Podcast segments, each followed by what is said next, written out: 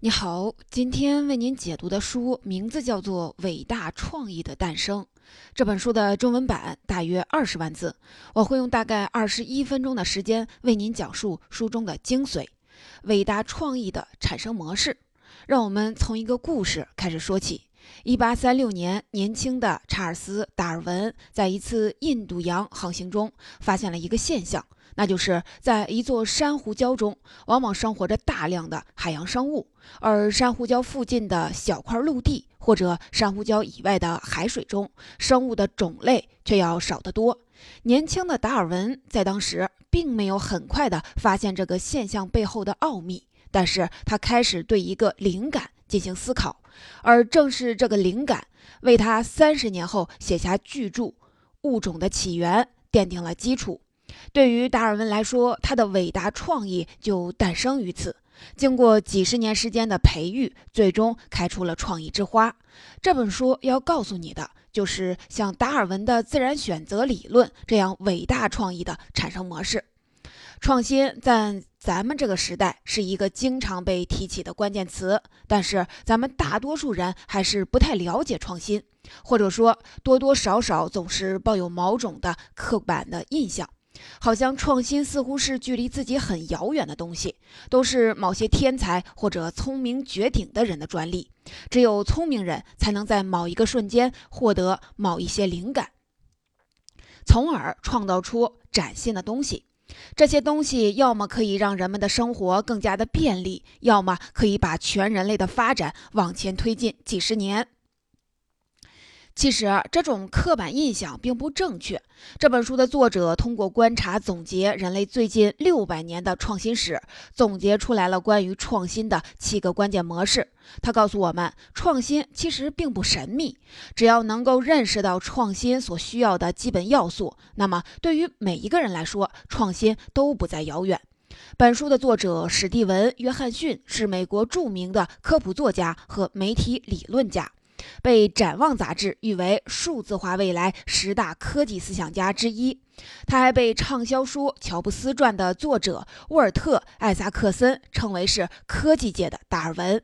他的著作大多聚焦在科学技术和创新领域。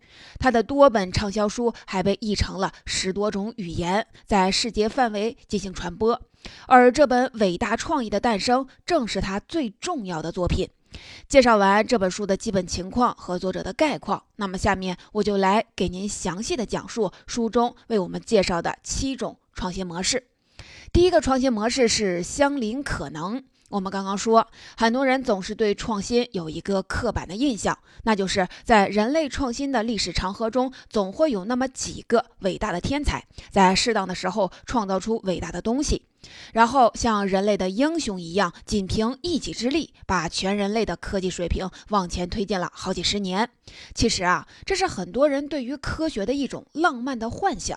在真实的世界里，无论是科学的思想还是技术，按部就班的发展才是主流。超过时代局限的创意，往往不能结出真实的果实，因为有时代的限制，超出时代的伟大想法，绝大多数都只能停留在想法的阶段。在这里给大家介绍一个新名词，叫“相邻可能”，说的是相邻近的两件事才有发生的可能性。举个例子，比如你想开车，那么你需要先打开车门，插上钥匙，在这之后你才能踩油门。在你打开车门之前，是不可能直接踩油门的。这两件事情不相邻，你就开不了车。而当你打开了车门，插上了钥匙之后，再踩油门呢？这相邻可能成立，你就可以很轻松的让汽车往前开了。创新也是一样的道理，严格受到相邻可能的约束，在必须的、合适的时代背景下，相应的创新才有可能出现。再来说一个咱们身边的例子，电商只能在互联网普及之后才有可能出现。放在古代，即使有马云，他也创造不出来淘宝。所以说，这本书总结的第一个创新模式就是创新受制于时代的相邻可能。在创新史上，就有一个令人感到非常可惜的例子。对计算机发展史稍微了解一些的朋友们，都应该知道查尔斯。巴贝奇，他被称为是现代电子计算机之父。虽然巴贝奇自己没有制造出真正意义上的计算机，但是他确实是设计出计算机的第一人。之所以这么说，是因为他曾经设计出来一种叫做分析机的机器。所谓分析机，是世界上最早的可以编程的计算机。也就是说，你可以通过编制程序让分析机具有崭新的功能。这样一来，分析机就不仅仅是一个计算数字的机器了，而是具有了现代电子计算机的雏形。他人生最后的三十年一直在努力制造出一台分析机，可是却没有成功。原因在于分析机的原理太过复杂，它身身处的时代背景不能够支持它完成制造。直到一百多年后，人们才真正制造出来第一台具有编程功能的计算机。回头来看，说到底就是分析机的设计不在当时的相邻可能空间里。巴贝奇时代能用的零件只有齿轮、开关和蒸汽机这类的东西，而想要制作可以编程的机器，一定会用到真空管和集成电路。所以啊，巴贝奇即使有天才的创意，也没有办法去实践创意，更别说拿这个创意去改变世界了。但另一群人就幸运得多。作为全球最大的视频分享网站，YouTube 一面试就大获成功，快速的积累了大量的用户。他的三位创始人查理·赫利、陈世俊和乔伊德·卡里姆，原本是在线支付网站 PayPal 的雇员。二零零五年，他们三人认为网页的发展已经足够成熟，可以在网页处理视频方面有进一步的作为。于是，他们便利用现有的资源，创建了一个可以轻松上传和下载视频的平台，就是今天的 YouTube。这个网站极大地改变了人们上网的行为习惯。毫无疑问，YouTube 是一个非常成功的网站。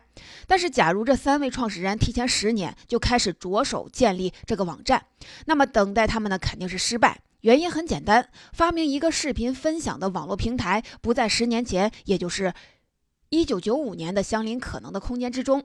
一九九五年，绝大多数网络用户都通过拨号连接进入互联网。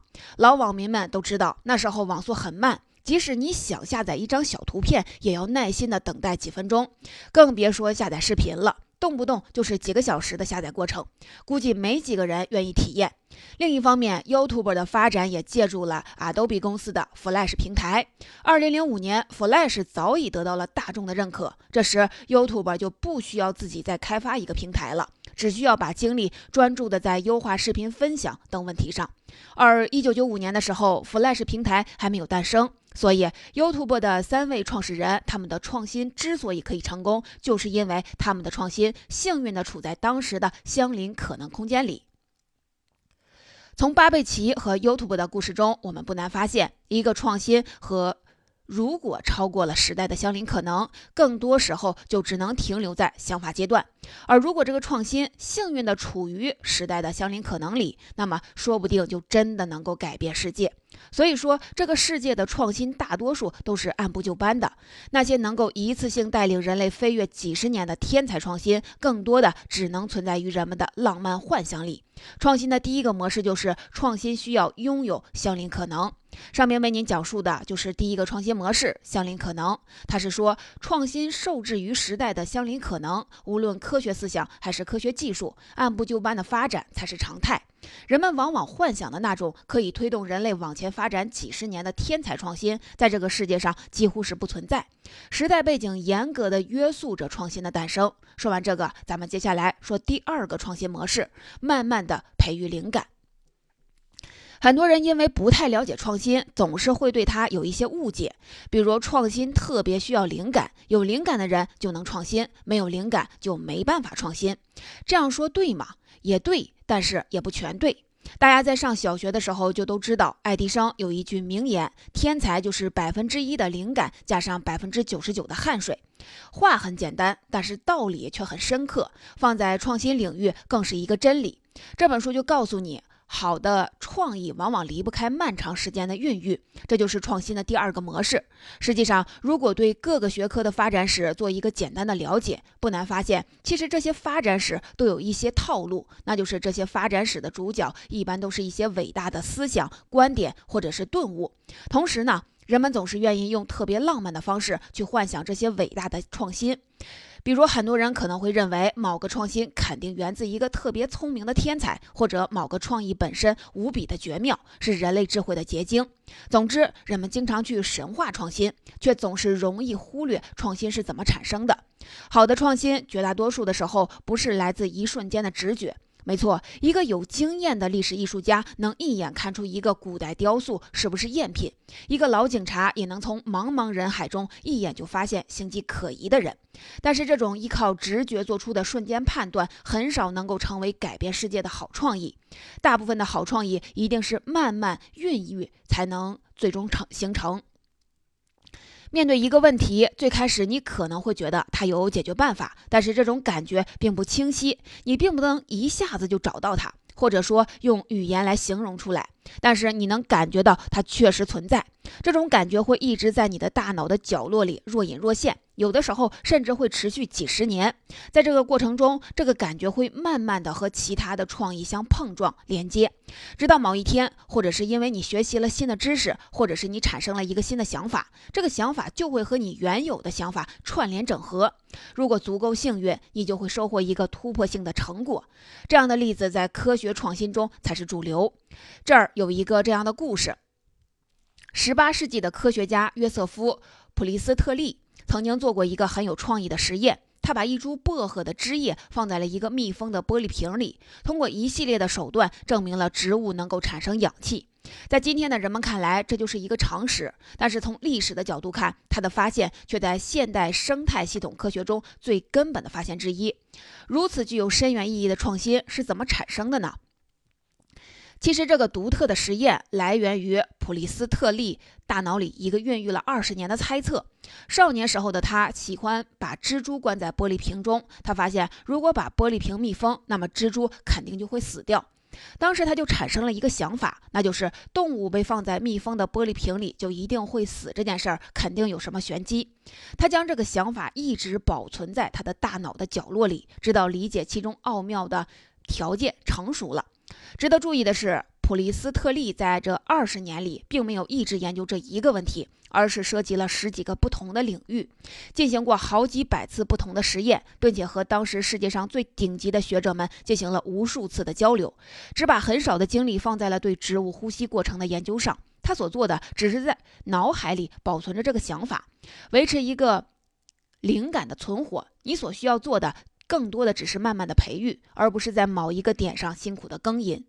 作者在这里打了一个比方，说你需要给灵感足够的营养，让灵感的根须和思想的肥沃土壤连接，然后给它时间，就可以等待开花结果。可以说，好创意永远是时间的玫瑰。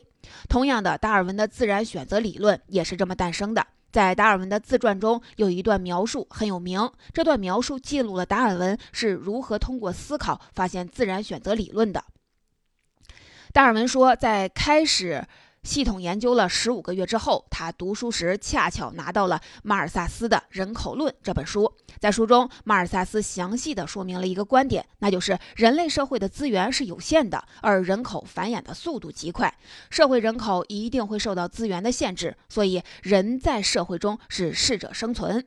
通过阅读马尔萨斯的观点，达尔文忽然意识到，大自然中动植物的竞争也是适者生存。拥有有利变异的生物能够更好的生存，而其他不适应的环境则会被自然淘汰。这就是新物种形成的过程。达尔文的自然选择理论就是这样诞生的。这个故事听起来很像牛顿和苹果故事的翻版，他的理论好像就是一个灵感瞬间形成的。但是事实并非如此。达尔文的笔记还原了这段历史。在笔记中，达尔文清晰地记录着马尔萨斯顿悟的时间是一八三八年九月二十八日。可是，在此之前，达尔文理论的各个核心要素其实早已零散地出现在他的笔记本里了。在马尔萨斯顿悟的几个月前，达尔文甚至写了几个小节，差不多完成对自然选择理论进行了论述。也就是说，马尔萨斯顿悟只是给了达尔文理论一个完整的结束。自然选择理论根本不是什么来自。什么顿悟，而是达尔文孕育了很久的成果。普利斯特利和达尔文都只是千千万万创新者中的一份子。他们发现，虽然伟大，但是创新的规律在所有人身上都是一视同仁，忘了什么顿悟、什么灵感吧。创新的诞生需要漫长的时间的孕育，这就是创新的第二个模式。创新的第三个模式是液态环境。什么意思呢？作者举了一个例子：几十亿年前，地球上只有火山和海洋，没有任何生命的影子。慢慢的，在各种外力的作用下，碳原子在水中逐渐和其他原子发生反应，形成了有机物，奠定了生命形成的基础。但是，这种形成有机物的过程只能发生在液态环境里，因为在固态的环境里，原子间结合太紧密，很难发生各种随机反应。气态环境里呢，虽然原子间结合不再那么紧密了，但是原子密度太低，发生随机反应的机会也很少，所以这两种环境都很难产生足够的有机物去形成生命。你看，生命这种伟大的创意只能来自于液态环境的海洋，而不能来自陆地或者是天空。同样的道理，人类的创新也是这样。作者发现，在人类最近七万年的创新历史里，在城市出现之前，人类几乎没有几个重要的创新；但是在城市出现几千年之后，大量的创新就爆发式的出现。原因很简单，在城市出现之前，人类其实生活在一个低密度信息的环境里，人们之间缺少交流，好创意很难出现，就算出现，也很容易失传，不被后人知道。但是城市出现后，人们的交流更多，创新出现的也就更多，也更容易交流和保存。比如文艺复兴诞生在意大利北部，就是因为这个地区是当时欧洲城市化程度最高的地区，创新最可能在这里出现和发展。只有在信息密度比较高、信息又能够自由流动的环境里，创新才有可能大量的出现。所以，我们说创新产生在液态环境中。创新的第四个模式是机缘巧合，这个模式和上一个模式有很多相通的地方。你看，所谓的创新，就是说产生原来没有的东西。如果所有的东西都可以完全的预测，不会出现意外的话，世界上也就不可能出现创新。意外和机缘巧合都是创新很重要的来源。在科学界有一个很有名的故事：德国化学家弗里德利希·凯库勒。一次在梦中梦到了一条蛇咬住了自己的尾巴，从而灵光一闪，想出了苯分子的结构。高中化学课上我们都学过，苯分子是一个六边形的环状的结构。如果不是凯库勒这个梦的机缘巧合，人类这个发现没准还会晚上很多年。可以说，很多创新都来自于意外的收获，机缘巧合的力量在创新领域格外的大。第五个模式是有意的错误。英国的化学家亚历山大·弗莱明有一次把葡萄球菌的培养皿放在了实验室的窗户旁边，一不小心让霉菌溜了进去。本来这应该是一次失败的实验，但是他很意外地发现了青霉素的杀菌效果。可以说，青霉素的发现完全就是一次错误的意外。但是，如果你能抓住这个错误，伟大的创新也就溜不走了。这样的例子还有很多，比如李德弗雷斯特因为错误的实验现象而发明了三极管，格雷特巴奇因为拿错了电阻器而发明了心脏起搏器等等。所以说，好创意很可能会在出了错的环境里出现，因为很多错误对创新来说都是有益的。创新的第六个模式就是功能的变异。虽然活字印刷术是最早是由中国古代的毕生发明的，但真正让印刷机流行使用的却是欧洲的发明家古腾堡。他把当时流行的葡萄螺旋榨汁机进行了改造，让榨汁机变成了传播文化的印刷机。可以说，古登堡并不是从无到有的发明了一种全新的技术，而是从另外一个完全不相关的领域入手，用同一种技术去解决完全不同的问题。这种功能的变异也是创新的一个非常重要的模式。万维网也是功能变异的一个很好例子。万维网本来是蒂姆·伯纳斯·李设计的一个协议，这个协议一开始只是为了建立一个学术的共享研究平台。可是从那之后，万维网的功能变异从来就没有停止过，这个方方面面改变了人类的生活。最后一个模式，开放式的堆叠平台。这里的开放式堆叠平台，说的是很多创新都可以建立在某一个平台上，一层一层的累积，不断创造出新的东西。每个创新者就不用再费力的去搭建一个平台了。牛顿曾经说：“站在巨人的肩膀上，就是这个道理。”让我们回到开篇的那个故事。珊瑚礁是自然界中最经典的开放式堆叠平台，它并不是自然形成的，而是由无数微小的珊瑚虫死亡后留下的钙质骨骼构成的。珊瑚虫虽然小，但是结合起来能建立起像大雕。大堡礁那样巨大宏伟的自然奇迹，只占了地球表面积千分之一的珊瑚礁，为什么能养育至少上百万种海洋生物呢？这是因为很多生物能在这里创造性的共生，大量的循环利用能量，让本来贫瘠的珊瑚礁变成了海洋里的绿洲。可以说，很多自然界的创新就发生在珊瑚礁这个开放式的堆叠平台里。这种平台模式的创新在人类社会里更多，比如 YouTube 的创始人可以把自己的网站建立在 Flash 视频平台上，微信小程序的搭建者可以把自己的创意建立在微信平台上，大量的新媒体自媒体把微博作为自己的主战场。这些创新者不需要掌握自己所在平台的构造和原理。